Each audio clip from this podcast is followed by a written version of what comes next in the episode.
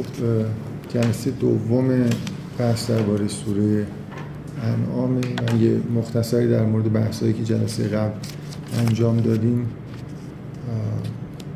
یادآوری می‌کنم و بحث رو ادامه می‌کنم اولین نکته ای که شاید نکته ای که درباره محتوای سوره جلسه قبل گفتم این بود که خیلی دور وایسید نگاه بکنید. شاید بیشتر از نصف سوره داستان انبیاست. بنابراین اگه مثلا در باره اصول دین روی یه چیزی تو این سوره داره تاکید میشه درباره نبوت شروع سوره هم شاهد گرفتم برای اینکه حرف از نزول کتاب ضرورت تبعیت از چیزی که از طرف خداوند میاد و مثلا صحنه های از اینکه کسانی که نپذیرفتن دعوت حق رو مجازات میشن در دنیا و در آخرت. این به هر حال یه فشرده ای شاید از محتوای سوره که توی مقدمه اومدم شاهد بر اینه که مسئله نبوت توی این سوره اهمیت داره. بعد از این مقدمه داستان آفرینش انسان میاد که شباهت زیادی به در واقع سوره بقره داره. من دفعه قبل جزئیاتش خوندم این مقایسه کلی بین محتوای داستان آفرینش توی این سوره با سوره بقره کردم. روی این نکته هم تاکید کردم که اصولا قرار گرفتن این داستان با این تفصیلی که اینجا می‌بینید. در ابتدای این سوره یه شباهتی بین این سوره و سوره بقره هم ایجاد می‌کنه که کلا خوبه که به نه فقط به شباهت این داستان با روایتش تو سوره بقره به شباهت کل این دوتا سوره هم یه توجهی داشته باشیم. مثل من جلسه قبل روی این تاکید کردم مثل اینی که یه بار دیگه انگار قرآن داره شروع میشه اینجا. یعنی این آغاز مشابه با سوره بقره و که مشابه با آغاز تورات هم هست. به این سوره بالاخره یه شعن خاصی میده که خوب بهش توجه بکن یه نکته مهمی که باز جلسه قبل بهش اشاره کردم الان می‌خوام روش تاکید بکنم. بارها هم شاید این حرف توی جلسات دیگه هم زده باشم. اهمیت خیلی زیادیه که این داستان توی قرآن داره. یعنی انگار اصول اعتقادی قرآن درباره انسان در قالب این داستان بیان شده. شما در واقع این داستان مبانی انسان شناسی قرآن. بنابراین هر چیزی که به انسان مربوط میشه یه جوری انگار در پرتو این داستانی که معنی پیدا می‌کنه. توحید مستقل از انسانه. معاد مستقل از انسان اینا پدیده های جهانی هستن. انسان باشه یا نباشه توحید برقراره انسان باشه یا نباشه معاد هست. جهان به سمت خداوند برمیگرده. ولی نبوت یه پدیده وابسته به انسان. بنابراین شما اگه چیزی در مورد نبوت می‌خواید بفهمید باید در پرتو این انسان شناسی خاصی باشه که این داستان در واقع بنا می‌کنه. من چون مفصلا درباره این داستان و طبعاتش و محتواش توی جلسات مستقل صحبت کردم طبعا توی این جلسات لازم نیست که وارد جزئیات بشم. فقط به همین این نکته رو می‌خواستم یادآوری بکنم روش تاکید بکنم که مبنای نبوت شناسی و پیامبر شناسی ما مبنای کتاب شناسی شریعت شناسی هر چیزی که مربوط به انسانه مخصوصا من تاکیدم روی نبوت به عنوان یکی از اصول اساسی دینه ما از این داستان در واقع می‌فهمیم. شما اگه بخواید امام شناسی هم داشته باشید در قالب این داستان باید باشه.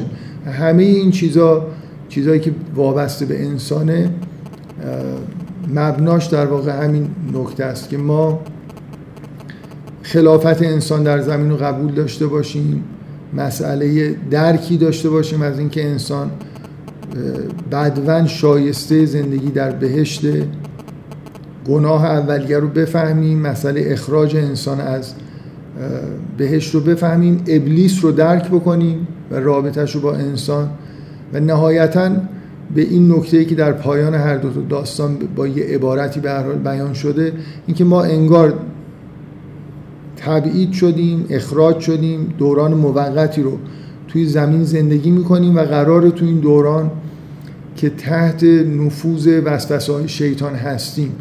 هدایتی از طرف خداوند برای ما بیاد و اگه از اون هدایت پیروی بکنیم اون وقت خوف و حزنی که این داستان برای ما ایجاد می‌کنه. چه این واقعه برای آدم اتفاق افتاده باشه چه داستانش رو شنیده باشه.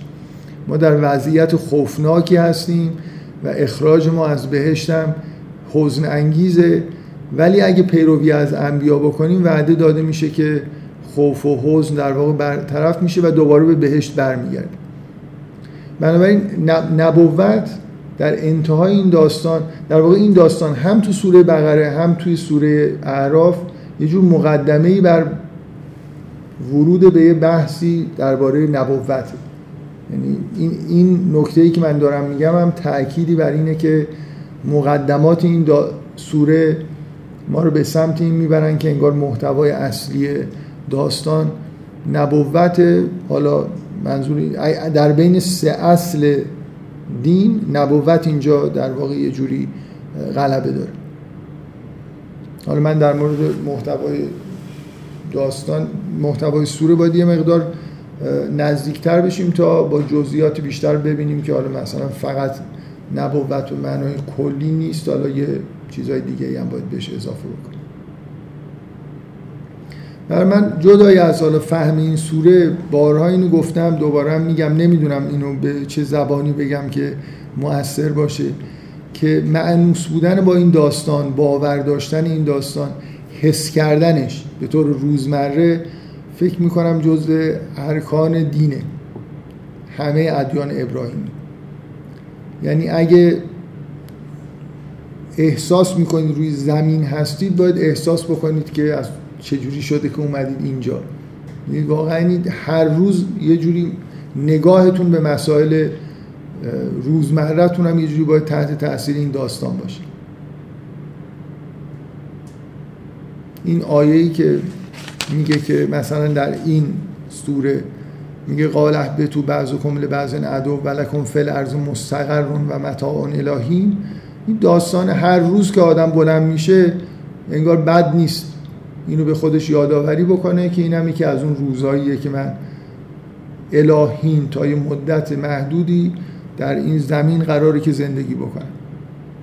فراموش نکنیم که قراره برگردیم به بهشت. تمهیداتی باید داشته باشیم برای اینکه شایستگی رو اعراض بکنیم که به بهشت برگردیم یا لاقل شایستگی جهنم رفتن رو احراز نکنیم. همینجوری اگه هیچ کاری نکنیم اوضاع خیلی بد نیست. ولی مشکل اینه که آدما در طول زندگی خودشون خودشون کاندید می‌کنن برای رفتن به جهنم. من یه بار دیگه روی اون اختلاف مهمی که در واقع در ظاهر این دوتا روایت وجود داره تاکید می‌کنم که اونجا دیالوگ بین خداوند و ملائکه رو میشنوید اینجا دیالوگ بین خداوند و ابلیس رو و کلا ابلیس اینجا پررنگه.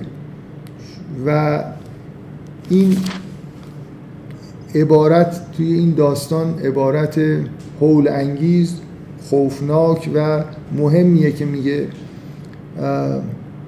رب به ما اقوی قال فبما ما اقویتنی لاقعدن لهم صراطک المستقیم ثم لآتینهم من بین ایدیهم و من خلفهم و عن ایمانهم و عن شمائلهم ولا تجد, تجد و اکثرهم شاکرین.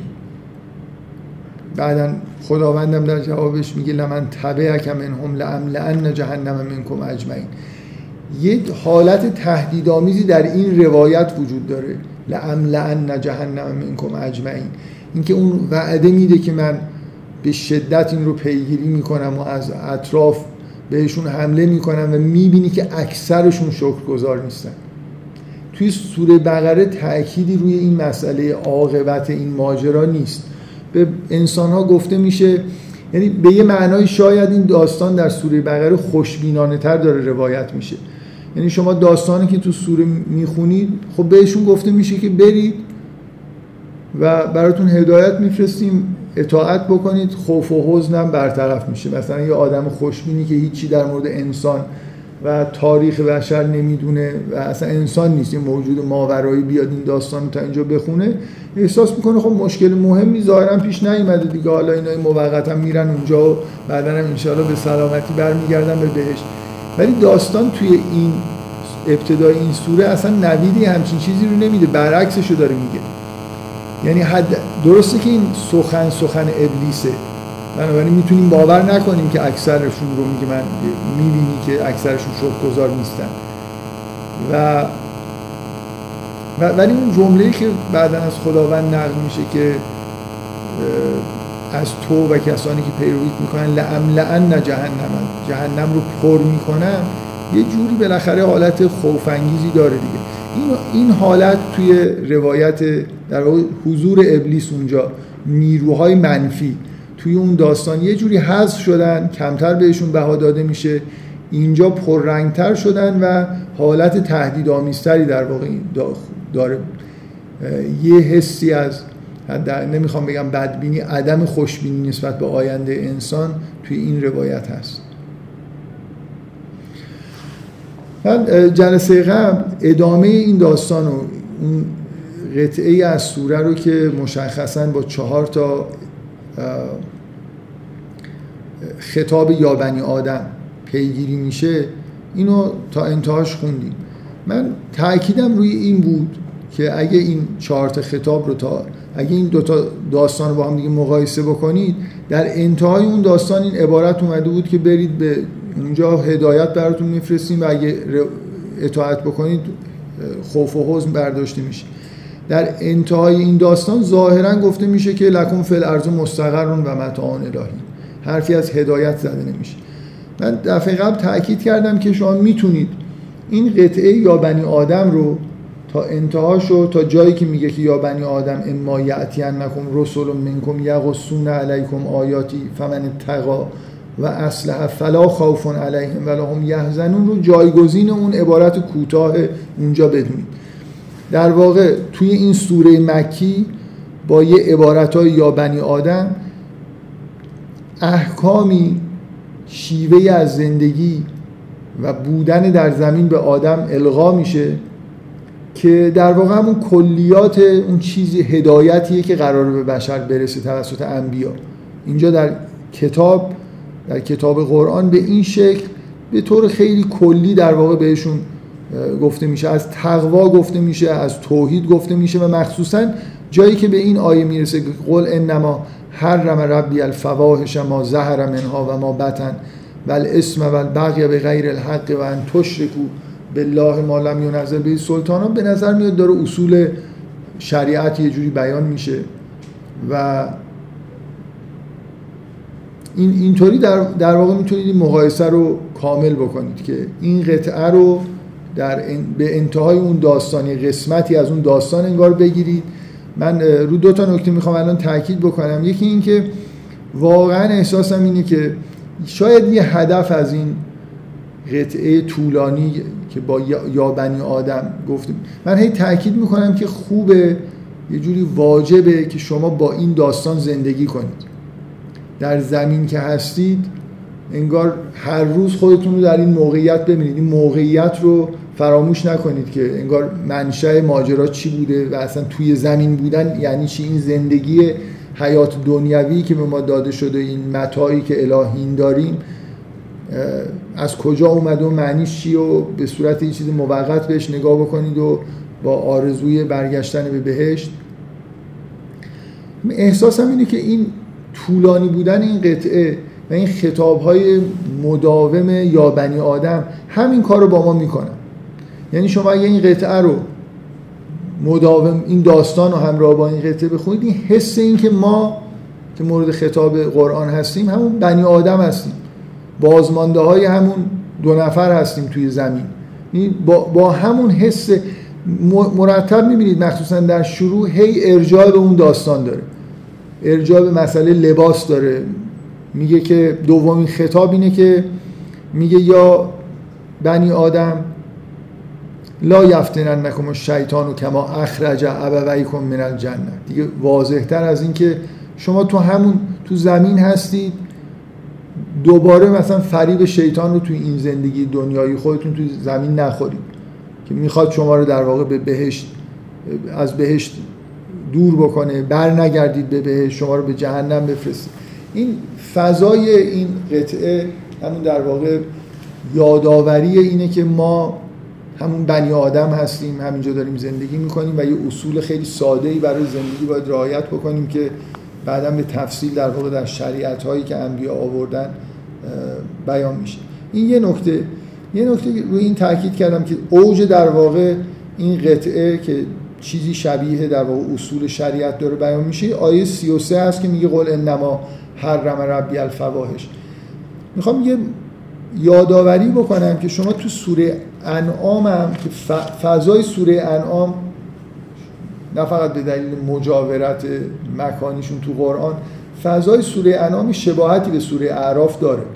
یعنی اونجا هم شما مسئله نبوت مسئله عمده هست. مثلا قراره که عقاید دینی اونجا بیان بشه. فقط اونجا یه تفاوتی که همینجور باز از راه خیلی دور نگاه بکنید.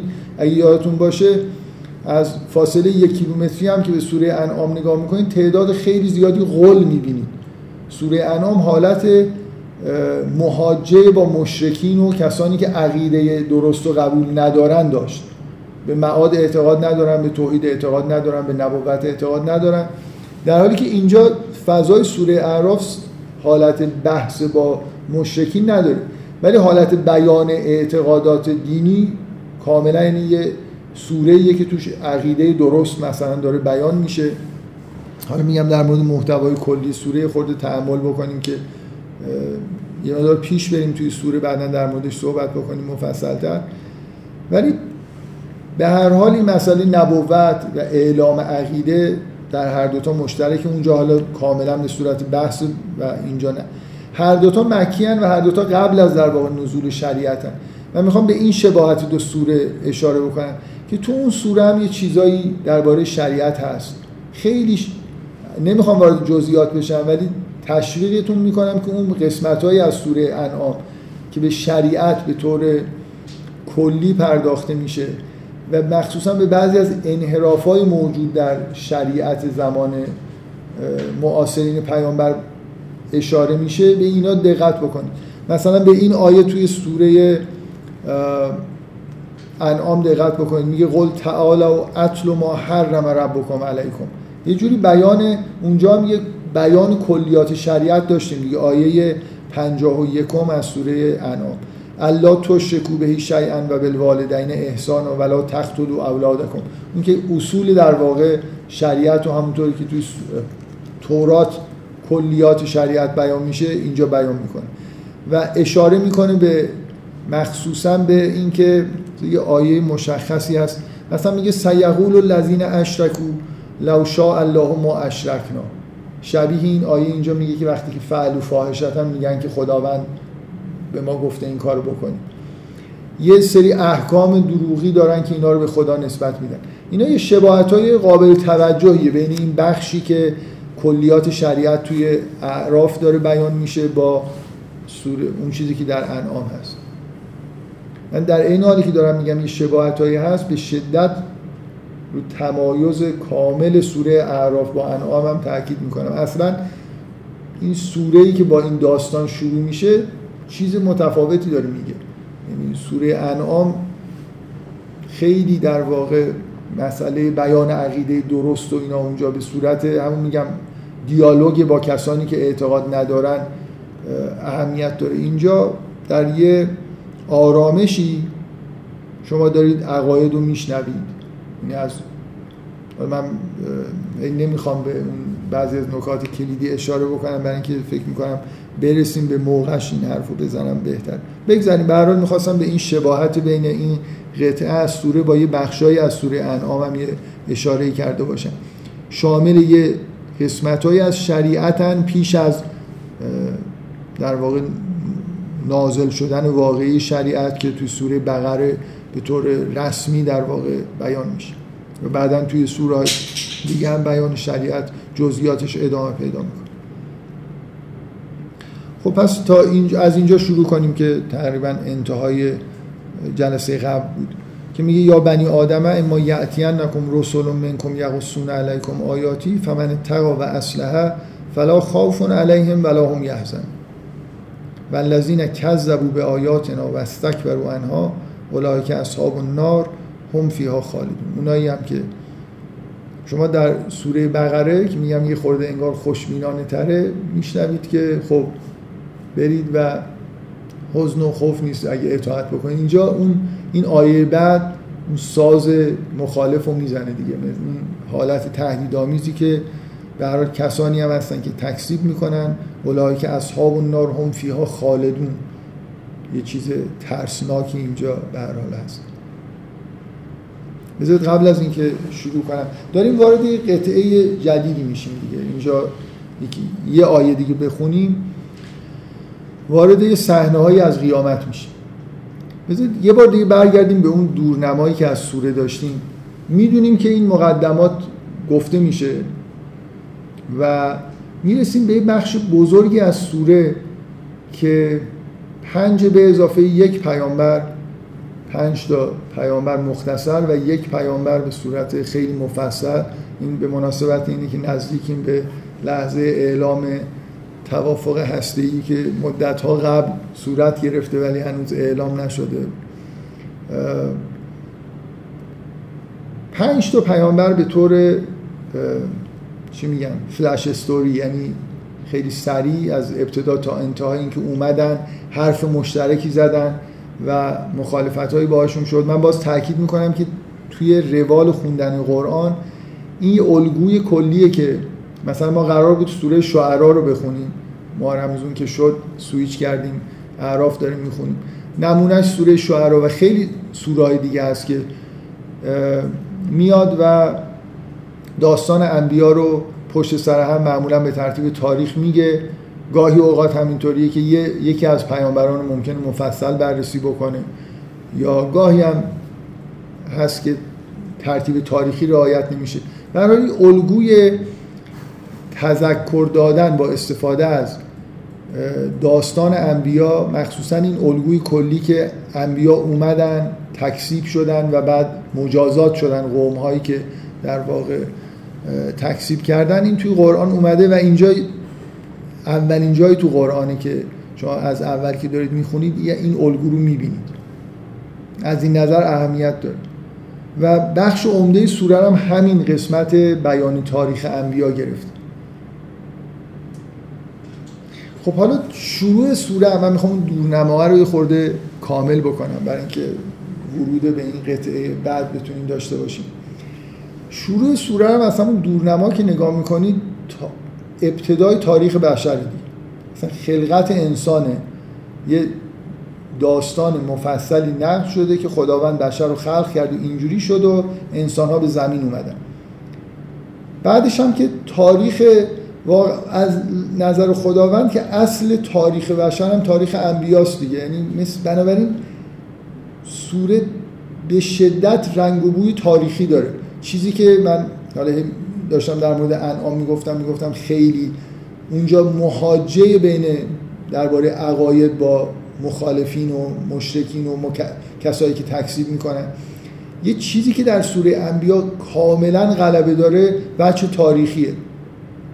اصلا شما می‌تونید به یه معنا بگید که الان اصلا این دور که نگاه می‌کنید به یه معنای انگار اعراف مهمترین نکته شاید در موردش اینه که داره تاریخ بشر رو مرور تاریخ انبیا تاریخ بشره این مهمترین اتفاقایی که در زمین در تاریخ بشر افتاده همین لحظه هاییه که انبیا اومدن خداوند با بشر صحبت کرده کتاب نازل شده. اون هدایتی که وعده داده شده بود در همون داستان اول به بشر رسیده. شاخصترین آدما انبیا هستن شاخصترین اتفاقا هم همین چیز هست. بعضی از افراد شاخص هم اونایی که نماینده ابلیس هستن. مثلا فرعون هم به معنا اونایی که مقابل انبیان وای میستن اونا هم به عنوان نماینده های شیطان افراد مهمی حساب میشن که ذکر میشن در واقع در قرآن. بنابراین شما داستان سوره اعراف از دور که نگاه می‌کنید به نظر میاد که اساسا داره از اول تاریخ بشر شروع کرده. به اصطلاح امروزی اون هایلایت های این تاریخ رو بیان می‌کنه مخصوصا با یه تفصیلی داستان موسی رو که یکی از نقاط اوج در واقع تاریخ انبیا و تاریخ بشر رو بیان می‌کنه. و نهایتا این اگه شما بخواید یه تاریخ کاملی بگید ببینید من الان داستان رو خیلی مختصر بگم. خداوند بشر رو خلق کرد یه ابلیسی تمرد کرد و گفت من اینا رو گمراه می‌کنم. بعدم اونجا یه حرفایی خیلی بدی زده شد این گفت من یه کاری می‌کنم اکثرشون شکرگزار نباشن. خدا می‌گفت من اکثر همه اینایی که از تو تبعیت بکنن رو میفرستم جهنم رو پر می‌کنم با اینا. خب شما انتظار دارید که بعدش مثلا حالا یه خود جزئیات رو بذاریم کنار. این قسمت یا بنی آدم اصلا یه لحظه فراموش بکنید. تاریخ بشر شروع شده. فکر کنید وارد شدیم. حالا بشر رو می‌بینیم که انبیا میان و متاسفانه همون جوری که شیطان وعده داده بود ظاهرا یکی رو دروغ نگفته بود. اکثر مردم جز اون گروهی هستن که حرف شیطان رو گوش میدن حرف پیامبران و حرف خدا رو گوش نمیدن تبعیت از هدایت الهی نمی‌کنن. و همون جوری که اینجا گفته میشه که اگه تبعیت بکنید لا خوف علیهم ولا هم یحزنون. و اگه کذبوا به آیاتنا و استکبروا عنها اولئک اصحاب النار. ما انتظار ما چیه؟ یه انتظار چیز همینجوری منطقی که این داستان از اینجا شروع شده. این وعده ها تهدیدا شده این وعده داده شده. داستان رو هم می‌خونیم می‌بینیم که واقعا همینطوریه دیگه. انبیا میان گوش نمی‌کنن مجازات میشن مجازات میشن مجازات میشن. موسا میاد. خطی اگه بخوایم روایت بکنیم آخرین صحنه ها باید برسیم به اینکه خب حالا توی قرآن زیاد اینجوری هست که صحنه های قیامت. پایان داستان بشر قسمت هشت رو قیامته و اینکه حکم داده میشه بهش و جهنم. یه عده بر میگردن به بهش و یه عده بر نمیگردن. داستان اینجوری تکمیل میشه دیگه. من بخوام بگم این چیزی که الان داریم بهش می‌رسیم تو این سوره مثل یه تصمیم مهم رواییه که پایان داستان رو اینجا بیاره.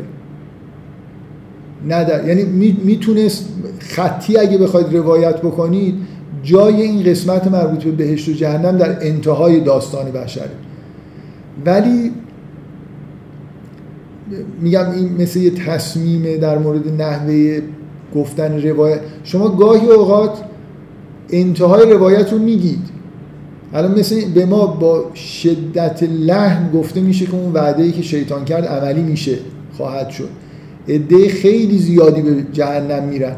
صحنه های وحشتناکی از جهنم نمایش داده میشه از بهشت و جهنم. اصلا واقعا بدون اقراق این دو سه صفحه که اینجا درباره بهشت و جهنم است توی قرآن یه جوری یگانه است. شما جای دیگه ای به دلیل نوع در واقع جنس حرفایی که زده میشه به دلیل طول زیادش و مخصوصا به دلیل این حالت عجیبی که روایت تو این قسمت داره بفرمایید.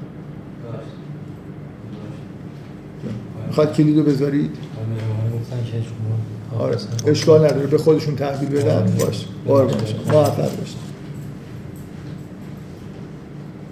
در رو ببند.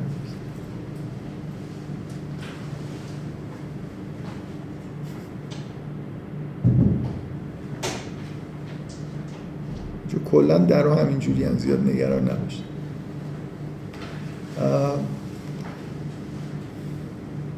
این حالت دیالوگی که توی این صحنه ها هست چون جای دیگه مثلا جهنمی ها به بهشتی یه چیزی میگن اونا جوابشون میدن. قبلش مثلا ممکنه پراکنده یه جاهایی این صحنه ها رو توی قرآن باز روایت مثلا این صحنه ای که از همون اول میاد که یه عده میان قبلی های خودشون رو متهم می‌کنن. اونا جواب اینا رو میدن.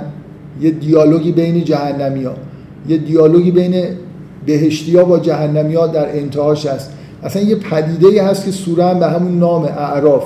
یه آدمایی هستن که اون وسط وایستادن و یه چیزایی با این دوتا دارن میگن. این حالتی که این شخصیت ها حرف می‌زنن.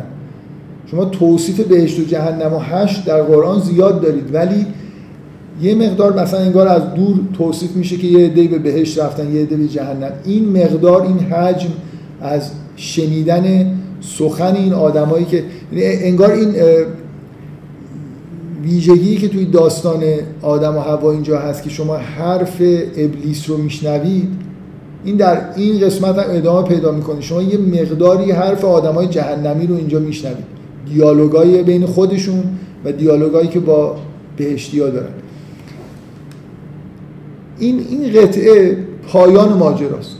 بنابراین الان ساختار سوره رو اگر از همون دور نگاه بکنید اینجوری در واقع باید ببینید. سوره شروع میشه حالا اون مقدمه کوتاه بذاریم از آغاز پیدایش بشر بعد انتهای بشر تاریخ بشر وقتی که قیامت برپا شده و بهشتی ها به بهشت برگشتن جهنمی ها به جهنم رفتن. و بعد انگار این کل این تصاویر این اطلاعاتی که بهتون داده شده که آغاز کجا بود و انجام. مثل اینکه حالا داستان انبیا رو شما می‌خونید که ببینید که چطور. میگن وقتی که شما پایان داستان رو از ابتدا بگید خواننده دیگه التهابی نداره ببینه داستان به کجا می انجامه به چگونگی اتفاقات توجه می‌کنه. این یه تمهید رواییه برای اینکه شما رو از شما رو متوجه به اون اتفاقایی بکنه که باعث شده این پایان در واقع به وجود بیاد. شما داستان انبیا رو بعد از این ماجرا می‌خونید. اولا داستان انبیا رو بعد از این مقدمه طولانی مثلا سه صفحه ای که داستان آفرینش اینجا داره یا بنی آدم هم جزش بگیرید. تحت لوای همون وعده کلی اون اتفاقی که افتاد حبوط به زمین و وعده اومدن هدایت. با توجه به اینکه ابلیسی هست. شما نمی‌تونید داستان انبیا رو توی سوره اعراف بخونید و این سخنانی که در مقابل انبیا گفته میشه رو به عنوان سخن ابلیس نخونید. ببینید فضای سوره اینجوریه که شما این داستان رو تحت لوای اون چیزی که در ابتدای سوره دیدید می‌خونید. و آخرش هم می‌دونید که شما ما می‌دونیم که بعضی از اقوام بالاخره حرف انبیا رو گوش کردن یه عدهشون هدایت شدن. ما فضای این سوره با اون چیزی که بعد از این داستان اومده این چیزهایی که در جهنم دیدیم در بهشت و جهنم شما احساستون وقتی که این داستان ها رو می‌خونید این هست که مثلا اون پنج داستان اول همشون به نابودی اکثریت در واقع منجر میشه. این یه دید کلی نسبت به اینکه ساختار سوره چجوریه و چجوری این روایت داره پیش میره. یعنی من می‌تونم ادعا بکنم که کلا که به سوره, سوره اعراف نگاه می‌کنم تاریخ بشر رو داره روایت می‌کنه از ابتدا تا انتها با این نکته که انتهای داستان به بعد از روایت ابتدا انتهاش میاد. بعدا شما وسط رو در واقع پرده دوم رو جای پرده دوم و سوم به معنای عوض شده. الان بعد از پرده اول قراره که پرده دوم رو بخونیم. از همین جایی که گفته میشه که والذین کذبوا به آیاتنا و استکبروا عنها اولئک که اصحاب النار هم فیها خالدون. آیه قبل و این آیه وارد این شدیم که انگار صحنه قیامت رو ببینیم. فمن ازلم من من افترا علی الله کذبا او کذب به آیاتی چه کسی ستمکارتر گناهکارتر از کسی که به خدا افترا میبنده یا آیات خداوند رو تکذیب می‌کنه. اولایی که ینالهم نصیبهم من الکتاب. اونا کسایی هستن که نصیبشون رو من الکتاب منظور طبعا کتاب تکوینه دیگه نه کتاب نصیبهم من الکتاب. اینجوری مثلا رزقی براشون نوشته شده بهشون می‌رسه. نصیبی از کتاب دارن از چیزی که نوشته شده. اولئک ینالهم نصیبهم من الکتاب. حتی اذا جاءتهم رسلنا یتوفونهم. قالوا اینما کنتم تدعون من دون الله. تا اینا نصیب حیات دنیویشون میگذره تا جایی که ملائکه‌ای که فرستاده خدا هستن برای اینکه اینا رو در واقع از دنیا ببرن بهشون میگن که اینما کنتم تدعون من دون الله. این چیزهایی که از غیر خدا میخواندید کجا هستن؟ قالو زلو انا و شهدوا علی انفسهم انهم کانوا کافرین. میگن که ما گمراه شدیم و خودشون شهادت میدن که ما کافر بودیم. پوشیده بود بر ما حقیقت. یا حقیقت رو پوشاندیم. خب این آیات مقدمه اینه که داریم وارد صحنه قیامت میشیم. دیگه مرگ رو می‌بینید. دروازه در واقع ورود به جهان آخرت رو. قالت خلو فی امم قد خلط من قبل کن از همین جا همش وحشتناکه دیگه. مثل این دروازه اون جهان باز میشه اینا میریزن روی روی قبلی ها خیلی هن. مثل اینکه یه, یه فضایی اینجا هست که واقعا لعم لعن جهنم که اونجا گفته شد. میگه قالت خلو فی امم قد خلط من قبل کن من الجن و الانس فنار درسته که معنیش نیست که همه کسایی که قبلا از جن و انس بودن همه در آتشن. ولی عبارت یه همچین فضایی داره دیگه. قالت خلو فی قد خلت من قبلكم من الجن و الانس فی کلما دخلت امتون لعنت اختها. حتی اذا دارکو فیها جمیعا قالت اخراهم لولاهم. ربنا هؤلاء ازلونا فآتهم عذابا ضعفا من النار.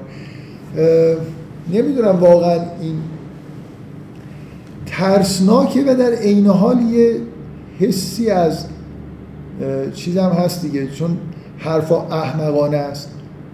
ادامه همون حماقت های دنیویشونه. اینا اومدن رفتی طرف جهنم تو فکر اینه که اونایی که قبلا بودن مثلا عذابشون دو برابر بشه داره یه همچین یه همچین درخواستی داره. این عبارت کوتاه. میگه کلما دخلت امتون لعنت اختم. هر کی وارد میشه قبلیشو لعنت می‌کنه. اینا همونایی که در همین چند تا آیه قبل خوندیم. که کارهای بد می‌کنن و میگن که آبا ما این کارا رو می‌کردن. اینایی که دارن لعنت میشن همون آبا هستن. کسایی که اینا ازشون تبعیت کردن. حالا ممکنه در زمان حیاتشون هم از کسایی تبعیت کرده باشن ولی اصولا بهانه در واقع کفر و تکذیبشون تبعیت از آبایشون بود بعد میگه وقتی که اینا جمع میشن از دارک و فیها جمیعا اون اخراهم هم میگه که دعا می‌کنن که اینا ما رو گمراه کردن عذابا ضعفا من النار بهشون بده قال لکلن ضعفون ولکن لا تعلم برای هر دوتاتون دو برابر هست. ولی نمی‌دونید من خود من با این موافقم. کلا احساس خوبی ندارم نسبت به آدمای مقلد احمقی که یعنی اونای اونایی که ببین اونایی که اول بدون تقلید گمراهی رو بنا گذاشتن خب بالاخره آدمای مبتکری هستن. درسته که هدایت, هدایت رو مثلا از بین بردن زلالت رو ایجاد کردن این رسم و رسوم احمقانه درست کردن دیگران هم ازش پیروی کردن. ولی اینایی که چشم و گوش بسته مثل گوسفند دنبال اونا رفتن واقعا به دلیل این حالتی که دارن مستحق یه عذاب مضاعفی هستن. خودشون معمولا نمی‌دونم این احساس دارید. این آدمایی که خیلی زندگی گوسفندواری دارن و یه جایی به دنیا میان و هرچی میشنون به همون عمل می‌کنن خیلی احساس معصومیت می‌کنن. الان این دیالوگ هم همین رو نشون میده دیگه. اصلا احساس می‌کنن که یه کسایی بلای سرشون آوردن. مثلا مفعول واقع چون آدمای واقعا شباهت به گوسفند دارن دیگه. بالاخره فراموش می‌کنن که نباید گوسفند می بودن گوسفند بودن جرمه. مقلد بودن و فکر نکردن و اینکه من بگم که من عقلمو دادم دسته یه نفر ازش تبعیت کردم گمراه شدم. پس من, من انگار زیاد تقصیر ندارم. اون منو گمراه کرد. اون برای خودش حالا یه گمراهی ایجاد کرد. اینایی که همینطوری دنبال اونا میرن برای آیات از یه طرف هولناکه از یه طرف به دلیل این درخواست احمقانه ممکنه یه خنده هم به لب آدم بیاره. میگه وقالت اولاهم لاخراهم فما کان لکم علینا من فضل فذوق العذاب ما کنتم تکسبون. اونا هم جواب میدن که شما هیچ فضیلتی بر ما ندارید. پس بچشید این عذابی که ما هم این آیه است که میگه که برید اونجا بعض و کمل بعض ادو کلا این آدمایی که موحد نیستن و اهل هدایت نیستن با هم دیگه دعوا دارن دیگه. این مشاجرات در جهنم هم ادامه داره. این به اون یه چیزی لعنت می‌کنه اون به این یه چیزی میگه. اگه ما اونجا نباشیم خنده داره. ولی چون معلوم نیست که ما اونجا هستیم یا نه زیاد حالا فعلا بذاریم بعدا تصمیم بگیریم که میشه خندید یا نه. ان الذين كذبوا به من یاد یه خاطره میافتم که خب طبعا مثل خیلی از شماها من بچه که بودم خب شاگرد درس خونی بودم همه نمران 20 بود. مثلا تو یادم هست که سال سوم ابتدایی یه دونه 19 و نیم گرفتم هنوز یادمه. مثلا معدل کلم 20 نشد. بعد رفته بودم توی جمع خانوادگی یه جایی نشسته بودم دو تا از بچه های فامیل داشتن با هم دیگه صحبت می‌کردن که با هم دیگه می‌گفتن. از من مثلا دو سه سال کوچیک‌تر بودم و خب این دیالوگ خیلی تو ذهن من بود. یکی از اون که می‌پرسید که ریاضی چند شدی؟ مثلا اون دومیه می‌گفت که هشت. این می‌گفت من چهار شدم. می‌گفت املا چند شدی؟ اون می‌گفت مثلا پنج. این می‌گفت من هفت شدم. بعد همینجور ادامه پیدا که تقریبا هیچ نمره قبولی نگرفته بودم. ولی با هم دیگه حالت رقابتی داشتن که این مثلا با خوشحالی می‌گفت که پنج من هفت شدم. اون می‌گفت نمی‌دونم تو چیزو چی شدی؟ می‌گفت مثلا دو نمره بیشتر مثلا اون چهار شده این شیش شده اینا هم یه خورده اینا مردودا هستن دیگه. اونجا اون میگه که تو تو شروع کردی؟ میگه خب تو غلط کردی تو تو ادامه دادی. جفتشون بالاخره جفتشون در جهنمن و جزء مردودینن میگه ان الذين كذبوا بآیاتنا واستكبروا عنها لا تفتح لهم ابواب السماء ولا يدخلون الجنه حتى يلج الجمل في سم الخياط. و کذالک نجز المجرمین این کسایی که آیات ما رو تکذیب کردن و استکبار کردن مثل ابلیس. هم هر چی تو این سوره می‌خونید یادتون بیاد که سوره از کجا شروع شد. و استکبروا انها لا تفتح لهم ابواب السماء ولا يدخلون الجنه دری از آسمان به روشون باز نمیشه و وارد بهش نمیشن. حتی یلجل جمل و فی سم الخیات تا اون که شطور وارد سوراخ سوزن میشه. یعنی یه چیز همونقدر سخته که اینا به بهشت برن تصور بکنید که همچین آدمایی به بهشت وارد میشن یا دری از آسمان بهشون گشوده میشه که تصور بکنید که یه شطوری از سوراخ سوزن داره رد میشه. بعضی این جمل رو متاسفانه میگن چون اشتراک لفظی داره. واژه جمل به معنای شطور با جمل به معنای تناب کشتی که خیلی بزرگ و کلفته. بعضیا ترجمه کردن و میگن در تفسیر خودشون که اینجا منظور از جمل تناب کشتی. اولا در قرآن جمل به معنای شطور اومده. بنابراین واژه معادل دیفالت در فارسی نمی‌دونم چیه دیفالت ما اینه که یه واژه‌ای که به معنای مرتب تکرار شده در یه جای دیگه هم میاد. اگر قرائن خیلی موجهی نداشته باشیم به همون معنا بگیریمش. اونا احتمالا این قرینه رو بیش از اندازه موجه می‌دونن که خب نخ و تناب و اینا از سوزن قرار رد بشه. شطور از توی سوراخ سوزن اصلا قرار نیست رد بشه بنابراین تمثیل. من برهان قاطع اینه که بابا یه بار برید این انجیل رو بخونید. تو انجیل مسیح همین حرف رو می‌زنه. اونجا که دیگه لفظ نمی‌دونم یونانی تناب کشتی و شطور یکی نبوده که بگیم اشتباهی ضبط شده یا اشتباهی ترجمه شده. حضرت مسیح در اون حکایت معروف که یه ثروتمندی میاد بهش میگه که من چیکار بکنم؟ برمیگرده به هواریون میگه که اینکه یه ثروتمندان به بهشت برسن به همون سختیه که شطور از سوراخ سوزن رد بشه. بنابراین این عبارت اصلا یه عبارت تمثیل انگار استفاده شده یه خورده به این دلیل قاطع به نظر من اینجا همون منظور که خب شما می‌خواد چیز خیلی عجیب و عجیب و غریب بله. آخه ببینید یه خورده سخت تشخیص دادنش که قرآن اینو ضرب المثل کرد. الان که خب ضرب المثل ما هم استفاده می‌کنیم. در ادبیات فارسی هم هست. ولی اینکه قبلش بوده قرآن استفاده کرده اینکه قبلش در انجیل بوده بنابراین سابقه داره دیگه. یعنی یه چیزی نیست که. و اینکه شطور قرار نیست از سوزن سوراخ سوزن رد بشه. تناب کشتی هم قرار نیست از سوراخ سوزن رد بشه. بعدم قرار یه تصویر اقراقامیز عجیبی ساخته بشه دیگه. رد شدن سوراخ شطور به این بزرگی از یه چیز کوچک. قراری رد بشه یا نه من نمی‌دونم. مثلا شما بگید که فیل توی کلبه روستایی بگیم آقا قرار نیست که فیل بره تو کلبه روستایی.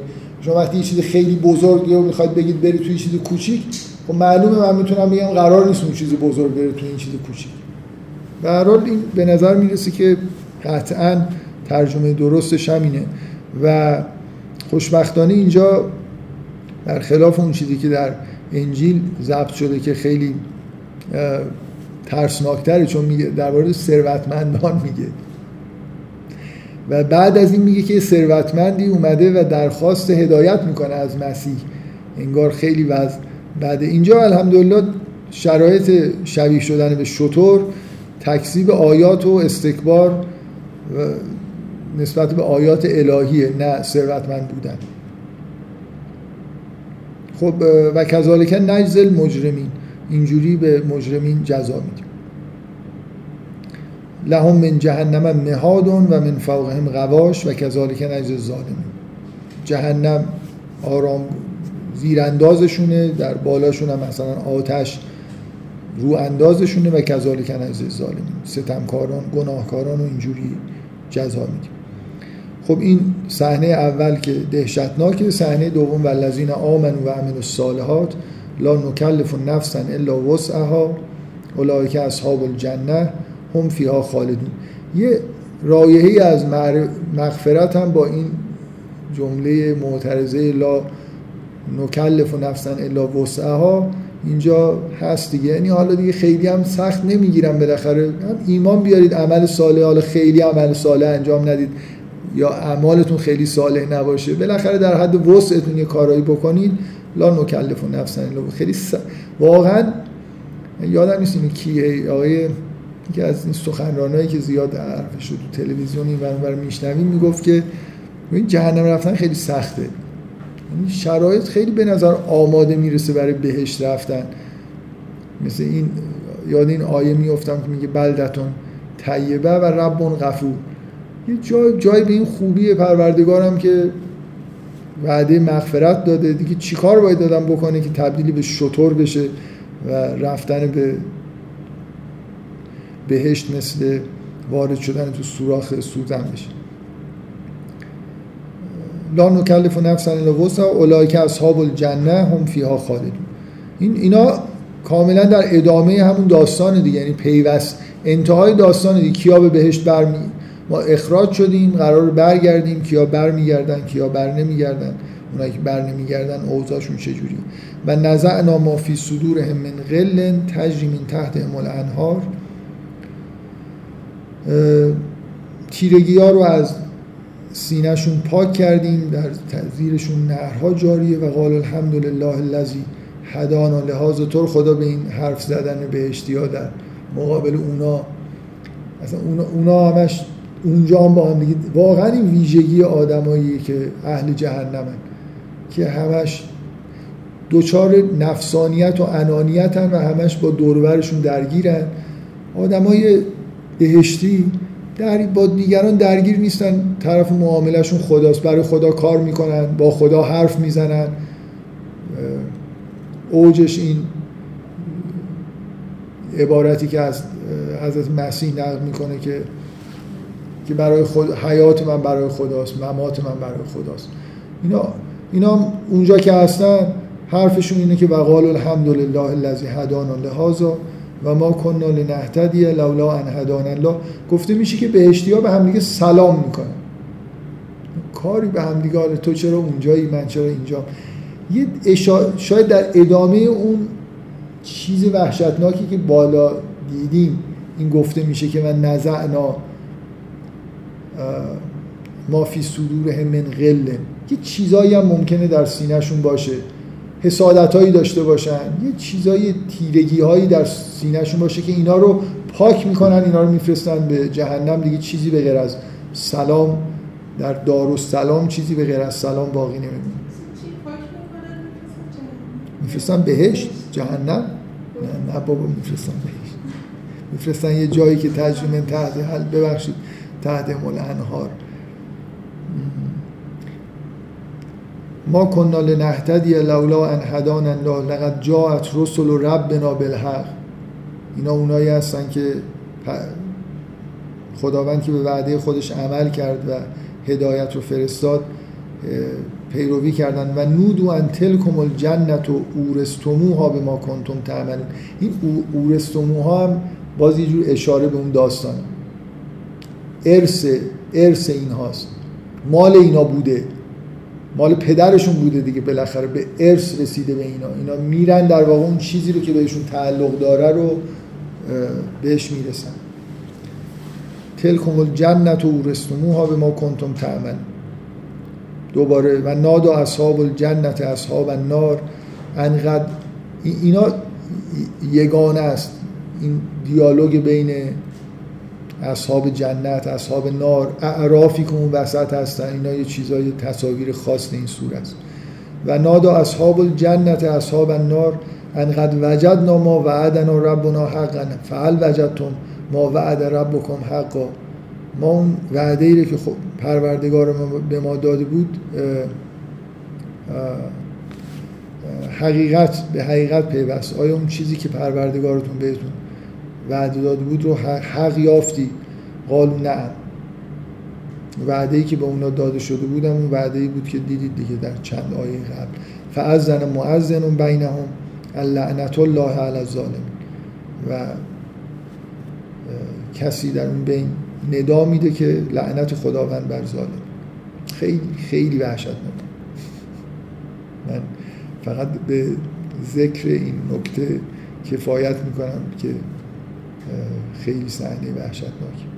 الذین یسدون عن سبیل الله و یبغونها عوجا و هم بالآخرت کافر اینایی که لعنت میشن کسایی هستن که راه خدا رو صد کردن و یبغونها عوجا و هم بالآخرت کافر اینا زمین ساز اینه که شما اول این پایان وحشتناک رو ببینید بعد این آدما رو می‌بینید به زودی دیگه. اونایی که جلوی نوح وایستادن اون حرفا رو زدن. اونایی که جلوی لوط وایستادن اون حرفا رو زدن. مخصوصا جلوی شعیب یه مقدار طولانی روایت میشه و مخصوصا در اوجش فرعون و کسایی که جلوی موسی هستن. کسایی که یسدون عن سبیل الله و یبغونها عوجا و هم بالآخرت کافر. و بینهما حجاب و علال اعراف رجال و یعرفون کلا به سیما. بین این بهشتی ها و جهنمی ها یه حجابی هست. و بر بلندی رجالی هستند که مردانی هستند یعرفون کلا به سیما. که این همه اینا رو بهشتی ها و جهنمی ها رو به چهرهشون می‌شناسن. و نادا و اصحاب الجنت ان سلام علیکم. و به اصحاب جنت ندا میدن که سلام بر شما. لم یدخلوها و هم یتمم داخل نمیشن ولی آرزوش رو دارن طمع دارن به وارد شدن به جنت. و اذا صرفت ابصارهم تلقاء اصحاب النار قالوا ربنا لا تجعلنا مع القوم وقتی که چشماشون به سمت اصحاب نار میچرخه میگن که نمیگه نگاهشون می‌کنن. مثل اینکه انگار با اختیار خودشون به اونا نگاه نمی‌کنن ولی چشماشون به اون سمت گرایش پیدا می‌کنه. میگن که ربنا لا تجعلنا مع القوم الظالمین. ما رو در بین قوم ظالمین قرار ندیم. باز میگه و نادا اصحاب الاعراف رجال یعرفونهم به سیماهم و اصحاب اعراف همین اینایی که به اسم این رجال یعرفون هم به سیماهم میگه اون کسانی که به چهرهاشون میشناسنشون ندا میدن قالو ما اغنا انکم جمعکم و ما کنتم تستکبر. به اون کسایی که در, در جهنم هستن دارن میگن که اون چی که جمع کردید و استکباری که داشتید براتون کافی نبود. چیزی رو ازتون دفع نکرد. اها اولای الذین اقسمتم لا ینالهم الله برحمت. به جهنمی ها میگن اینایی که تو بهشتن کسایی بودن که شما قسم میخوردید که خداوند به اینا رحم نمی‌کنه. محبت نمی‌کنه. ادخلوا ادخلوا الجنت لا خوف علیکم ولا انتم تحزنون. این خطاب به اصحاب اعرافه که یا خطاب به کلا اصحاب الجنته که وارد جنت بشید. لا خوف علیکم ولا انتم تحزنون. خب. آره. اعراف خب این ظاهر آیه که اینجوره یعرفون کلا به سیما. اختلاف نظر هست در مورد اینکه اعراف کیا هستن. کسانی هستن که یه ظاهرا یه روایتی هست که میگه که اینا کسانی هستن که بین بهشت و جهنم هم. انگار همین چون آیه هم شاید اینو تایید می‌کنه که میگه که وارد نمیشن ولی آرزوی رفتن به بهشت دارن. و میتر مثل مثلا فرض کنید کودکانه اگه بخوایم بگیم کسایی که ترازوی اعمالشون به هیچ طرفی متمایل نشده بینابین هستن و یه جوری منتظر اذن دخول به مثلا مغفرت و دخول به جنت هستن. معطل بین بهشت و جهنم. این یه تعبیره. یه تعبیر اینه که اینا آدمای خیلی سطح بالایی هستن. که علت این که وارد هنوز وارد مثلا بهشت و جهنم و اینا نشدن اینه که مثل اینکه آخرین کسانی هستن که به یه مناسبتی اینا وارد جنت میشن. شما از این آیات می‌فهمید که اینا بهشتی هن. وارد بهشت خواهند شد. ولو اینکه هنوز نشدن. مثلا یه تعبیر اینه که خب اینا مثل رهبرانی هستن که همه پیروانشون اول وارد جنت میشن. اینا مثل آدمایی که به قول آقای عبدالعلی بازرگان این مثال می‌زنه. میگه مثل یه رئیس یه گروه کوهنورد که اول همه رو رد می‌کنه بعدا مثلا خودش میاد. مثل بزرگان اهل بهشت هستن نه کسایی که معلوم نیست که بهش میرن یا جهنم. این که اسمشون این که در اعرافن و رجال و یعرفون کلا به سیما هم. من مخصوصا بذارید روی یکی دو یه نکته تاکید بکنم. ببینید وقتی که به اصحاب نار نگاه می‌کنن حرف عارفانه می‌زنن. میگن حالو ربنا لا تجعلنا مع القوم الظالمین. نمیگن ما رو تو آتش ننداز. میگن ما رو با اینا حضرت علی تو دعای دعایی که از حضرت علی روایت شده دعای کمیل یه قطعه معروفی هست. میگه اگه منو به, به آتش بیاندازی آتش رو تحمل بکنم. اینکه از دوستانت دور شدن با دشمنانت مثلا یه جا هستم اینو چجوری تحمل بکنم؟ این خیلی به نظر من حرف جالبی میاد که اینا در, در شما یه لحظه تصور بکنید که دارید آتش رو می‌بینید. جهنم ولی به این فکر می‌کنید که با ظالمین یه جا نباشید نه به این فکر می‌کنید که نسوزید من فکر می‌کنم یه آدم معمولی اینجوری بیان می‌کنه که من من با اصحاب نار مثلا من گرفتار آتش نکن. اینا ولی دعاشون اینه که میگن که لا تجعلنا مع القوم الظالمین. و اینکه لم یدخلوها و هم یطمعون هم معنیش این نیست که بهشون اجازه میگه لم یدخلوها نمیگه اذن وارد نمیشن. یه جوری بیشتر آدم احساس می‌کنه انگار خودشون وارد نمیشن. ولی آرزوشو دارن. مثلا در نهایت وارد میشن. من بیشتر تمایلم به اینه که از اینکه از واژه اعراف معرفت گرفته شده این چیزی که در توصیفشون گفته میشه. علل اعراف هستن بر بلندی هستن. رجالی هستن که یعرفون کلا به سیما. هم. و بعد سخنان حکیمانه هم فراتر از یه آدم معمولی میگن بیشتر به نظر می‌رسه که شاید اینا همین احتمال درست باشه که اینا افرادی هستن که افراد برجسته ای هستن که به دلایلی مثلا در انتها وارد بهشت میشن. بفرمایید.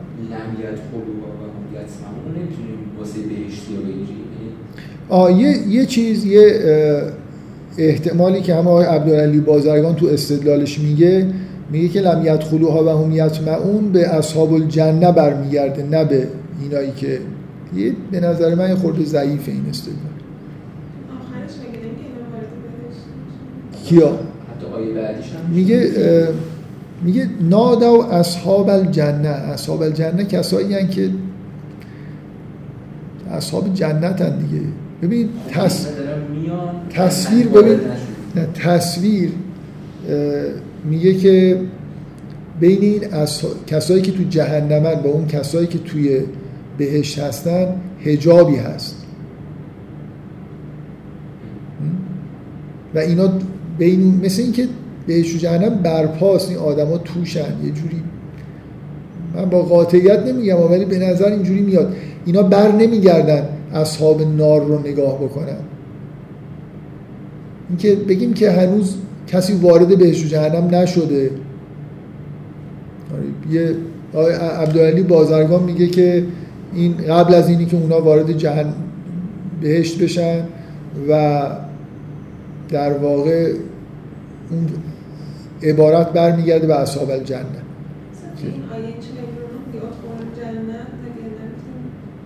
بله. خطاب به کیه؟ آره، به اعراف به نظر میاد به اعراف به نظر من. می‌تونید بگید به اعراف نیست به کل اصحاب جنت. اگه تصورتون این باشه که این قبل از ورود بهشتی ها و جهنمی ها در جایگاه خودشونه حتی می‌تونید اون عبارت رو هم برگردونید به اصحاب الجنه بگید کل جهنمی. ها ولی یه جوریه دیگه. ببینید. ببینید ببینید آقا اینا چه فرقی با بهشتی های معمولی و جهنمی ها دارن اون وسط وسط وایستادن چی کار؟ اینا بودن که دعوت کردن و جفت گروه ها رو می‌شناسن. همچین اسم یعنی اعراف مثلا پیامبر یه امتیه خب. امتش میان دو گروه میشن. جفت گروه ها هم می‌شناسن. خب. یعنی این اینا جزو بهشتیان قطعا. آره. آره. ولی مثلا یه جوری کارشون اینه که اینا رو از هم دیگه جدا بکنن. چون آخرش هم مثلا یه آیه خیلی من خیلی برام جا نمیفته ببینید یه خورده این آیه بالا رو نگاه کنید. این حرفا رو زدن ها من اگه خود از خودتونم دارید میگید خب چیز هست یعنی سابقه داره. ببینید یه خود به این آیه دقت کنید. اول صفحه. و نادا اصحاب الجنت اصحاب النار. انقدر وجد ناما بعدنا تموم شده رفتن وارد جنت شدن. اونا ازشون می‌پرسن که شما وعدتون حق شد. بعد این آیه میاد که اینا یه هجابی بینشونه. اینا اونجا وایستادن. یه خورده نمیشه من این حرفی هم دارم می‌زنم اون تعبیر رو رد نمی‌کنه. ولی یه خورده به. به قول علامه طباطبایی این اصطلاح به کار می‌بره. با سیاق آیات ساز... خیلی سازگار نیست. یعنی به نظر میاد که تقسیم شدن این یه گروهی هن که همه اون چیزایی که شما میگید در شأنشون من نظرم همینه. اینا مثلا در حد شأن پیامبران یا اونایی که بهشون توی قرآن گفته میشه شهدا. یا آدمای خاصی هستن که به قول شما امتها رو می‌شناسن. آدما رو مثلا شاهد بر یه چیزایی بودن اینا رو به سیما هم می‌شناسن. ولی آره ممکنه. من واقعا واقعیت اینه من خیلی ننشستم روی برای حل این مسئله فکر بکنم که شاید بشینم مثلا بعد بیام به یه دلایلی بگم به نظر من قطعا نظر من اینه. ولی همینجوری هر وقت خوندم هیچ وقت اینجوری نفهمیدم که مثلا بهش و جهنم هنوز تشکیل نشده. یا خیلی برام عجیبه که بگیم اینا آدمایی هستن که مثلا گناه و ثوابشون مساویه. به نظر میاد شعنی دارن. نمی‌دونم من از خب برای بعضی اصلا قطعی نیست. برای به اون روایته میگن اینا آدمای بینابین بهشتی ها و جهنمی ها هستن. مثلا هنوز نمی‌دونن که قرار بهشت برن یا جهنم برن. خیلی ها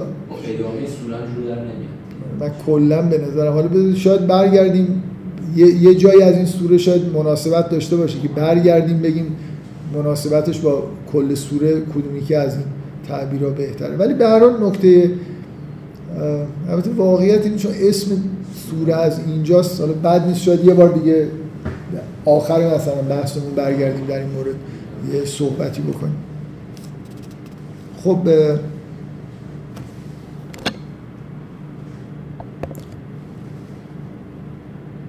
خطاب می‌کنن که آیا اینا کسایی بودن که شما قسم میخوردید که وارد جنت نمیشن؟ و نادا اصحاب و نار است تا اینجاشو خوندیم. دوباره این عبارت لا خوف علیکم ولا انتم تحزنون تکرار میشه. و نادا اصحاب و نار اصحاب الجنه حالا اصحاب جنت یه بار ندا دادن. به اصحاب نار حالا اصحاب نار و اصحاب جنه میگن ان افیزو علینا من الماء. از آب که تو بهشت هست به ما یه مقدار بدیم او من ما رزقکم الله یا از اون چیزی که خداوند به شما رزق داد. شرک رو می‌بینید. هنوز هنوز یارو اونجا توی جنت جهنمه. نه به خدا نمیگه مثلا یه آب می‌خواد یه مثلا اینکه داره کلک می‌زنه بره کنار مثلا میگم حالا کاریکاتوریش بره کنار دیوار بگه آیه خورده آب به ما بدید ما اینجا مثلا. با طرفش فوش میده به اونایی که اطرافیان خودش هستن که ممکنه پدرش باشه طرف که گمراهش کرده. از اون ورم با این حرفی که حرفش با اصحاب جنت اینه که یه چیزی به ما بدید. از رزق خدا رو. میگن ما رزقکم الله. ولی میگن از این چیزی که خدا به شما داده به ما بدید قالو ان الله حرم حرمها علی الکافرین. خداوند این آب و رزق رو بر کافرین حرام کرده در اون دنیا. گفته بود که خالصتا یوم القیامه این چیزا این آب و رزق و اینا در این دنیا همه استفاده می‌کنن ولی در اون دنیا اینجوری نیست. اون دنیا حرام کردن نه اینکه یعنی گفته نخورید. یعنی نمیدن بهشون تحریم اون دنیا تحریم تشریعی نیست که حالا می‌خوای رعایت بکنی می‌خوای نکنی. یعنی دیگه حل دیگه مسئله کلا نه بهشون چیزی نمی‌رسه. الذين اتخذوا دینهم لهوا و لعبا و غرتهم الحیات الدنیا فالیوم ننساهم کما نسو لقاء یومهم هذا و ما کانو به آیاتنا خیلی خیلی آیه خوبیه برای کسایی که وقتی قرآن می‌خونن معمولا خودشون رو مؤمن فرض می‌کنن و وقتی میشنون کافر فکر می‌کنن مثلا یعنی مسیحی ها یهودی ها یا اصلا حالا خیلی دلشون بزرگ باشه فکر می‌کنن کسایی که دین ندارن. اصلا کلا حرف از اینه که کافرین الذین اتخذوا دینهم لهوا و لعبا. کلا جهنم پر از این آدماییه که دین دارن با دین خودشون بازی می‌کنن که شامل اکثر آدمایی که قرآن می‌خونه احتمالا میشه و هم حیات دنیا و حیات دنیا مغرورشون کرده فریب فریبشون داده. فلیام ننساهم کما نسو لقاء یوم هازا و ما کانو به آیاتنا یشهد خیلی خوندن این آیات سخت بود و من دیگه فکر کنم تموم شد. من اگر این لحظه اجازه بدید نه هنوز یه خورده ادامه دارم خیلی نمی‌دونم احساس می‌کنید خیلی این قطعه این سوره این خوندن. می‌دونید مثل یه ببخشید من به این سوالتون رو قطع کردم.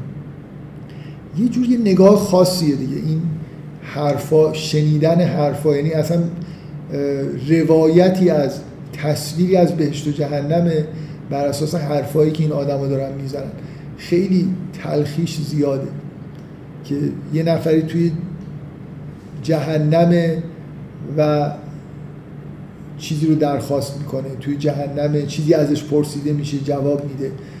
یه و خب شیرینی اون قسمت جنتش هم زیاده ولی بالاخره دوگانگی که در سرنوشت بشر هست که سرنوشتش به همچین جایی ختم میشه خیلی انسان رو دچار خوف و حزن می‌کنه نمی‌دونم ما با اینکه خیلی انسان های مؤمن و عارفی هستیم چرا این خوف و حزنمون از بین نمیشه البته قرار نیست واقعا تو دنیا خوف و رجا باید در خوف و رجا زندگی کنیم.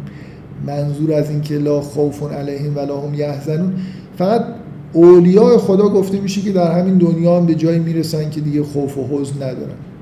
ولی بقیه در همون خوف باید بالاخره زندگی کنن و این کتاب و رسالت انبیا و اینا در جهت انذار و ذکر و ترساننده هست.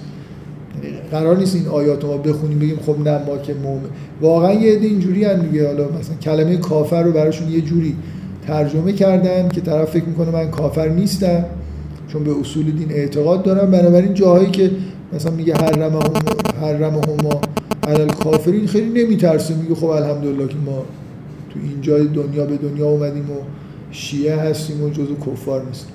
بفرمایید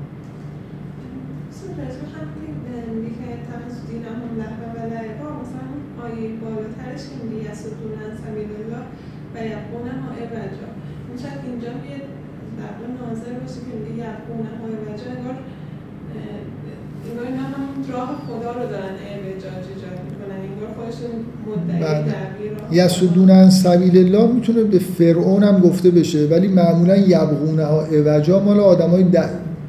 فعالیت های درون دینیه که منحرف می‌کنن مثلا هدایتی که از طرف خداوند اومده. بالاخره اکثریت اینجا که فضا اینجوریه که اصلا انگار این آدما اینجوری دیگه بالاخره.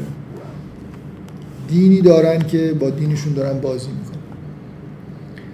ولقد جئناهم به کتاب فصلناه علی علم خودم و رحمتا لقوم یومن دیگه اون صحنه قیامت تموم شد ولی یه لحظه برمیگردیم به اول در واقع به چند بار تو این سوره برمیگردیم به پیامبر و کتابی که از همون اولش گفته شده که من حس خودم رو میگم نمی‌خوام بگم که گاهی آدم قرآن رو می‌خونه یه تأثیری روش می‌ذاره و درست نیست اشتباه اگه فکر کنه که منظور این بوده که این تاثیر رو بذاره. ممکنه روی من اصلا واقعا بعد از خوندن این تصاویر یه دفعه مثلا اگه داستان پیامبران شروع بشه فکر می‌کنم چی دیگه داستان رو نمی‌تونم گوش بدم.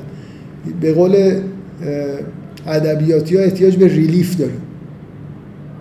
یه خورده انگار آروم از اون فضا خارج بشیم.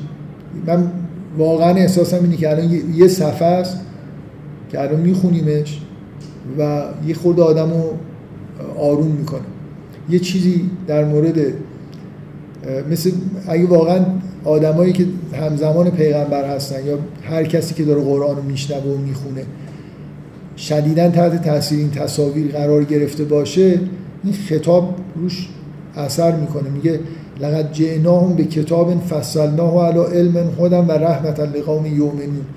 هل ینظرون الا تعویله منتظری تعویل منظوری که یعنی همین که این وعده که توش داده میشه منتظر اینه که همین بلا سرتون بیاد. هل ینظرون الا تعویله یوم یاتی تعویله یقول الذین نسوه من قبل قد جاءت رسل ربنا بالحق فهل لنا من شفعاء فیشفعوا لنا او نرد فنعمل غیر الذی کننا نعمل.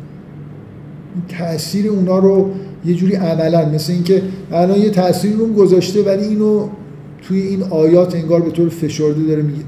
نذارید کار به جایی برسه که بعد از این حرفا بزنید. شفیع هست. می‌تونم برگردم دوباره اعمالم رو تکرار یه کاری بکنم. قبل از اینکه انسان به اون دم مرگ برسه خوبه که کاری می‌خواد بکنه بکنه قد رو انفسهم و زل عنهم ما کانو یفتن زیان رسوندن به خودشون و زل عنهم ما کانو یفتن و اون دروغ هایی که میبستن گمراهشون کرد. عقاید نادرستی داشتن که افترا حساب میشه و همون باعث گمراهشون شد. مثلا اینکه از چیزهایی که زلن هم ما کانو یفترون این که مثلا اگه کسی حب ائمه در دلش باشه جهنم نمیره. این یه افتراییه که یه در گمراه می‌کنه. کسی اگر در مجلس سوگواری امام حسین یه قطره اشک بریزه دیگه آتش جهنم برش حرام میشه.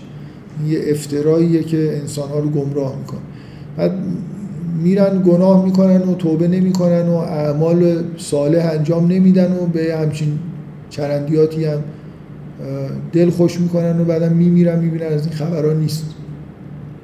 کسی با یه قطره اشک و حب آخه, آخه اصلا من نمی‌خوام بگم آدمی که واقعا معرفت داشته باشه و حب داشته باشه که حتما آدم خوبیه. یعنی ممکنه من قبول بکنم که اصلا یه روایت این حرفم زده روایت هم درست باشه ولی اون افترا اینه که من بگم من امام حسین رو دوست دارم. به همین معنایی که عوام امام حسین رو دوست دارن. اصلا نمی‌دونن امام درکی از امام حسین ندارن. یه چیزی رو از بچگی یه تصویر داستانی براشون گفتن. مثلا ممکنه من خاله دوست داشته باشم. چون از بچگی مثلا داستانش رو شنیدم. واقعا معرفتشون نسبت به امام و اینا در حد همین خال سوسکه و آقا موشه و این حرفاست. داستانایی گفتن اون نمی‌دونم تشنه بودن رفته آب بیاره ابوالفضل مثلا همینقدر می‌شناسن. بعد واقعا کسی که الان هم داستان حضرت ابوالفضل رو برای یه بچه هر جای دنیا تعریف بکنید از حضرت ابوالفضل خوشش میاد. بعد اینا میرن پس هر کی این داستان رو بشنوه میره بهش دیگه یعنی هیچ چیز دیگه ای نداره غیر از اینکه یه شخصیت داستانی که یه کارهای خوبی انجام داده که طبعا انسان قلبش بهش متمایل میشه. مثلا حضرت ابوالفضل کلا با وفاست. یعنی صفتش در نزد عوام اینه که پای داداشش واسطه چون باباش مثلا بهش گفته بوده. نمی‌دونم اگه کسی همچین شخصیتی رو که همینقدر میشناسدش دوست داشته باشه انتظار دارید در عاقبتش تاثیر کلی یا جزئی جزئی هم باور کنید نمی‌ذاره. خیلی امیدوار نباشن که. من اما احساسم اینه که تاثیرش در حد همونی که خالصوس کرده دوست داشته باشن یا از یه آقا گرگه بعدشون بیاد. یه داستانی شنیدن و از شخصیتاش یه احساسی دارن. اگه عمیق باشه یه نفر امام حسین رو درک بکنه و عاشق امام حسین باشه که اصلا این آدم قطعا جز صالحینه. یعنی هم اینکه به جایی رسیده که درک بکنه بنابراین همینجوری رفتن و توی نمی‌دونم مجالس نشستن و گریه کردن و اینا اینا افتراست و اگه کسی به این چیزا دل خوشه به همین بلایی که اینجا داره گفته میشه دوچار میشه متاسفم. مخصوصا اونایی که این حرفا رو شایع می‌کنن و یه در گمراه می‌کنن از اونایی هستن که بعدا اینا میرن میگن که لعنت اخته ها میگن اینا رو زف از این, این بالا منبر این حرفو زد. من گمراه شدم. اونم میگه که حالا تو خودت هم می‌خواستی فکر کنی. تو هم دو برابر. این دیالوگا رو باور کنید چیزای اینجوری ما میشنویم در آینده. امیدوارم که یا توی بهشت باشیم وقتی داریم میشنویم جز اعراف باشیم. اون فر نباشیم و این دیالوگا رو گوش بدیم. ان ربکم الذی خلق السماوات و الارض این ریلیفش اینجاست دیگه. واقعا این آیات تو... یه سری آیات توحیدی چند آیه اینجا میاد که یه خورده آماده بشیم بقیه سوره رو بخونیم مثلا وگرنه همینجا فکر کنم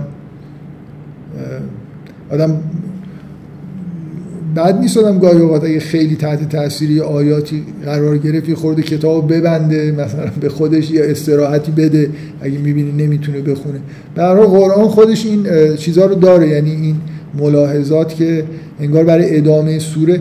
بالاخره که این آیات توحیدی واجبه که بیان. اینجا جای خوبیه دیگه. یه فاصله میندازن بین اون پرده دوم در واقع پرده سومی که منتقل شد در وسط داست سوره به عنوان پرده دوم دیدیمش. و حالا قراره که داستان انبیا رو بخونیم. این آیات خیلی کمک می‌کنه.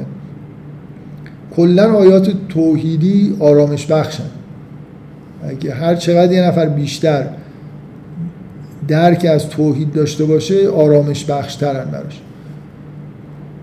ان ربکم الذی ان ربکم الله الذی خلق السماوات والارض فی سته ایام ثم استوى علی العرش یخش اللیل النهار یطلبه حسیسا و شمس و القمر و النجوم و مسخرات به امره الا له الخلق و الامر. تبارک الله رب العالمین. ترجمه نکنم دیگه. ادعو ربکم تضرعا و خفیه. انه لا یحب المعتدین. بعد از این آیه که از خلقت آسمان ها و زمین و روز و شب و خورشید و ماه و ستارگان و اینا صحبت می‌کنه و میگه تبارک الله رب العالمین یه ادعو ربکم تضرعا و خفیه. خطاب می‌کنه به ما که خداوند رو با تضرع و پنهانی بخوانید. انه لا یحب المعتدین. خداوند ستمکاران رو دوست نداره. ولا تفسدو فی الارض. در زمین فساد نکنید بعد اصلاح ها بعد از اصلاح. ودعوه خوفا و طمع خداوند رو با ترس و طمع با آرزو و طمع بخوانید. ان رحمت الله غریب و من المحسنین. که رحمت خداوند نزدیک به نیکوکاران. و هو الذی یرسل الریاح بشرا بین یدی رحمته. خداست که باد رو میفرسته برای بشارت رحمت خدا. حتی اذا اقلت صحابا سقالا سغناه لبلد میت فانزلنا به الماء فاخرجنا به من کل الثمرات. کذالک نخرج الموتا لعلکم تذکرون. که یه ارتباطی با مسئله هشت هم اینجا در واقع هست که این بارها در قرآن اومده که خداوند باد رو میفرسته ابرا رو میفرسته بارون میاد و همه ثمرات در واقع حیات در زمین ظاهر میشه و میگه که کذالک نخرج الموتا لعلکم تذکر تذکری به مسئله آخرت هم هست. و البلد و طیب و یخرج و نبات و به ازن ربه. جایی که سرزمین پاک گیاهان رو به ازن پروردگار خودش در واقع حیات درش به وجود میاد و گیاه های خوبی درش رشد می‌کنه. و الذی خبوسن لا یخرج الا نکده این تمثیلی از نیکوکاران و بدکاران رحمت الهی رزق الهی به همه می‌رسه از یه اعمال خوب افکار خوب و گفتار خوب سر می‌زنه و از یه عده هیچ کذالک نصرف الآیات لقومی یشکر. این آیات رو بیان می‌کنیم برای کسانی که شکر گذارن. فکر می‌کنم می‌تونیم داستان نوحو بخونیم ولی اگه اشکال نداره. قصد من اینه که جلسات یک ساعت و نیمه باشن یک ساعت و بیست دقیقه شده. کنم تموم بکنیم انشالله. جلسه بعد و چهارشنبه تشکیل بدیم. من فردا نمی‌تونم اگه می‌تونستم بیام خیلی خوب بود برای اینکه از همین الان دیگه اون وعده 15 روز زیر سوال میره فکر می‌کنم. با یعنی یه روزی که می‌تونستم نیام و همین فردا نمیام. دیگه سه هفته بعد رو باید سعی کنم چهار روز بیام که خیلی به نظر شاید غیر عملی میاد. داره انشالله که بشه. پس جلسه بعدمون رو همین ادامه همین آیات روز چهارشنبه هم ساعت پنج میشه. من ایمیلش هم به گروه می‌زنم. بفرمایید.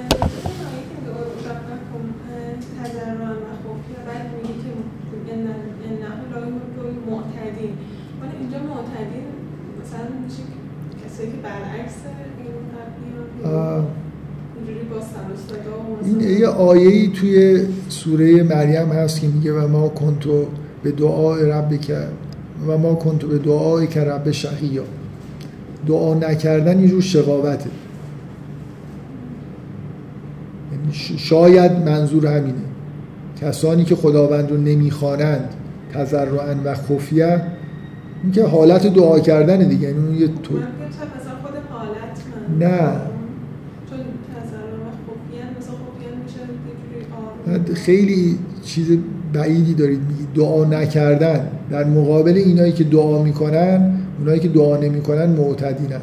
حالا دعای خوب کردن مثلا یه نفر دعاش خیلی متضرعانه نباشه یا همراه با خوف نباشم جز معتدین حساب کردنش یه خورده چیز دیگه مثلا شاید نمی‌دونم یه جور حالا زیاد دیدی مثلا چیزایی که مثلا خیلی اوقات همین دعای پروردگار کردن خودش یه جور میرسونه به بقیه. آه خیلی خیلی دارید راه دوری میرید آره به نظرم طبیعیش اینه که بگید که کسانی که دعا کنید حالا خوب دعا کنید کسایی که دعا نمی‌کنن جز معتدینن کسایی که کلا به این امر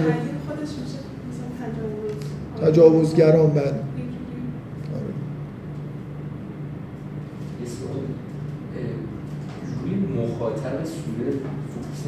چرا؟ چرا؟ آخرش که رسیدیم که دوباره خطاب برمیگرده به پیامبر فکر می‌کنم تو این سوره مسئله مخاطب مهمه چون دقیقا با دو تا خطاب به پیامبر اول و آخر شروع میشه و برای نکته ای توی مسئله مخاطب توی سوره هست که بهش بپردازیم توی خلق و امر هم احساس کنم خیلی چیز هست یعنی خیلی داره تقابل خلقی که حالا؟ خدای خالقی که الان امرم اینو من قصد نداشتم در مورد حقیقتش چیزی بگم. حالا نگاه می‌کنم اگه خیلی به نظرم اومد که جای بحث داره. شیطانم تو خلق مشکل نداشت. تو هم. مثلا این آیای توحیدی هم الان خوندید همینجوری خوشحال من یه دقیقتی می‌کنم. این نکته رو به نظر اومد که خیلی نکته خاص هست.